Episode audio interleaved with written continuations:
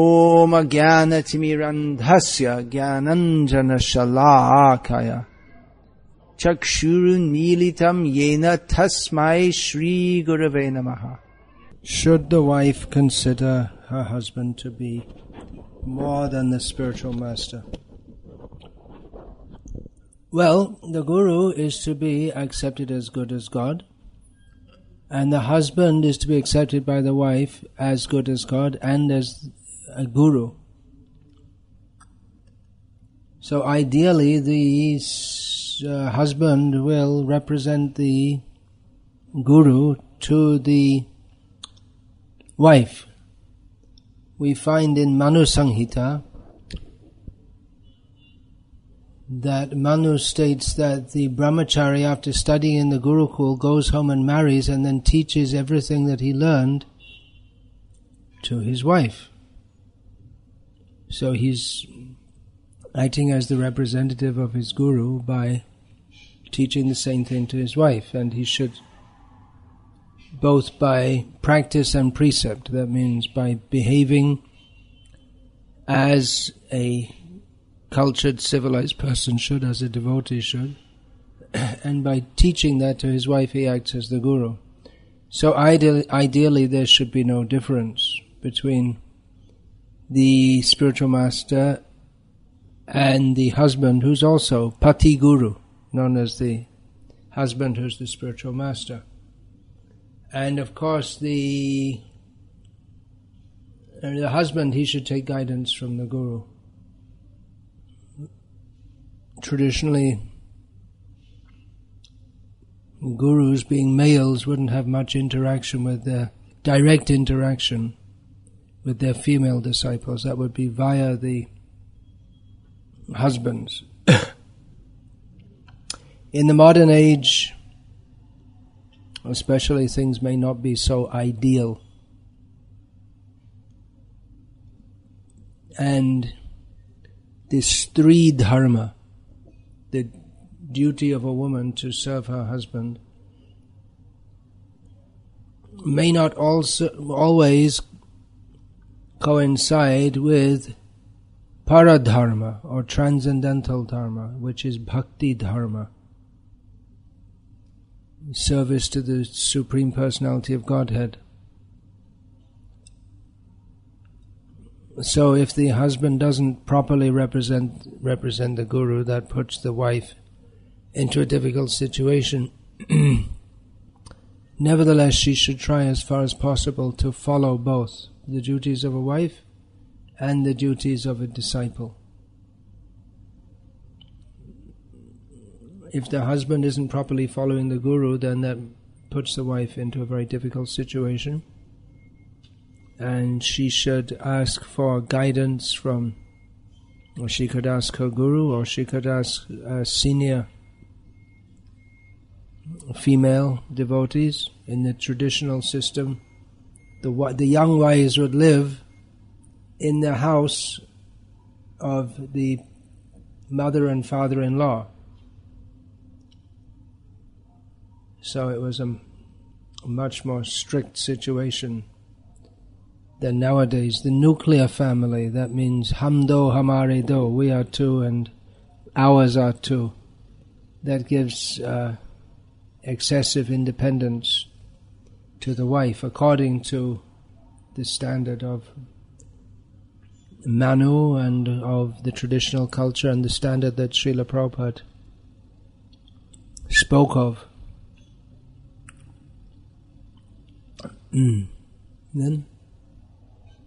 Why should she consider him so much? Because uh, the husband will be just for only one lifetime. Why should she consider the husband so much? Because the husband will be only for one lifetime. Well, it is possible that if that uh, husband and wife they go together in the next life, if there's strong attachment, and even Srila Prabhupada writes, actually it's a Bhagavatam verse that they can go, they both go back to Godhead then they go together. So, um, why should she be so much attached to the husband? That is uh, always recommended in Shastra that women should be attached to their husband, even you may say it's for one lifetime, but in that one lifetime, that uh, human form of life, she has to take guidance in temporal matters and in spiritual matters. and if one receives even a little guidance in spiritual matters from someone, one is one should be eternally grateful. So that's why the relation the, f- relation between family members in Vedic culture or in, actually in any civilized society, it's it's a religious bond. The marriage is a religious matter. The cats and dogs, they don't have a religious wedding, except some stupid Hindus. It's not very common, but sometimes they marry dogs and cats. Sometimes they may, may even marry a girl to a dog. Have you seen that? They may do that so as for some astrological reason, to some funny thing. High class people don't do that. Um,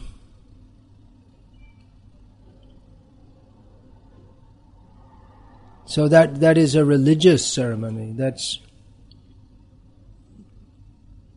the bond between husband and wife is not just one of uh, physical attraction of a sense enjoyment, but it is meant to be a, a spiritual matter, or a, a, at the very le- least a religious matter that one follows the rules and regulations of Shastra together for the sake of uh, spiritual upliftment, or at least upliftment to the spiritual platform, or at the very least, one doesn't get degraded. So, dharma, this is all within the jurisdiction of dharma. Hmm. Then? I have one more question. Like, uh, my mother always says, like, how a woman should be. Like, she should not, um, she should be very uh, particular about like how she should be, and even in the shastras it is mentioned. But sometimes it happens that when we tell it to some devotees, they don't try to understand the point that this point and even we try to say that again Prabhupada has said how a Mataji and how a Prabhuji should be. Sometimes it happens that they don't uh, understand that point even when we tell after so many times. After that, like um, we get really after some time when we lose that um, power of tolerance, then we sometimes if either don't reply to them or sometimes. Yeah. Okay, so in summary, the question is that your mother is always talking about the proper duty of a woman, and you sometimes say this to devotees who don't want to accept this, even though it's in Shastra, and Srila Prabhupada says it, and then you get frustrated because they don't want to accept it. So, what to do? Well, I have the same problem. why don't Why don't they want to accept Shastra and Prabhupada and all the acharyas? What's What's wrong with them? They have a better idea. Maybe they are in. Uh, They're influenced by the modern demoniac ways of thinking. they are not so mature in the devotional service. Not so mature. You don't have to be mature, but the entry. You're saying they may not be mature, but the entry into spiritual life is acceptance of Srila Prabhupada as the authority on all the shastras and all the acharyas.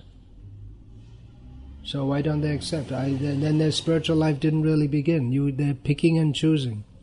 But it's it's very common in the modern world because in the modern world there's all this propaganda about uh, women's roles and all this kind of thing. And even here in a completely Muslim dominated place, you see the, the Muslim women, they're not like they used to be. Yeah. Many of them are working, they're all educated with modern education. So things are changing, but not for the better.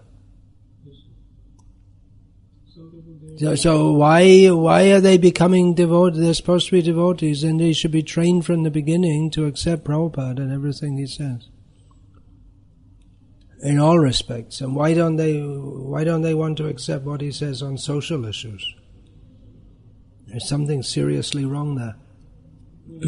but uh, Conditioning कुछ is बात कहते हैं कि नहीं मतलब तुम daughter की तरह हो फिर बोलते हैं अब तुम सिस्टर की तरह हो तो सिस्टर और ब्रदर क्यों नहीं बात कर सकते हैं या डॉटर और फादर क्यों नहीं बात कर सकते हैं तो इस तरीके से अगर yeah, why not? Then you have to explain to them this is the proper system. But still, they they don't understand. Like, they always say, Then you, if they don't understand, then you have to say, what do you want to accept? You want to accept the, this modern demoniac society and what they say, or you want to accept what Prabhupada and the Shastras and all the Acharyas say?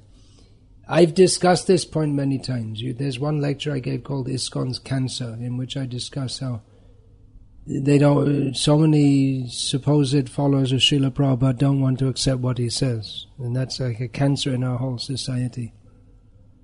And our whole society, we should be promoting, as Prabhupada did, Varnashram Dharma, but we're not. So, we're trying to live making a compromise with this modern society.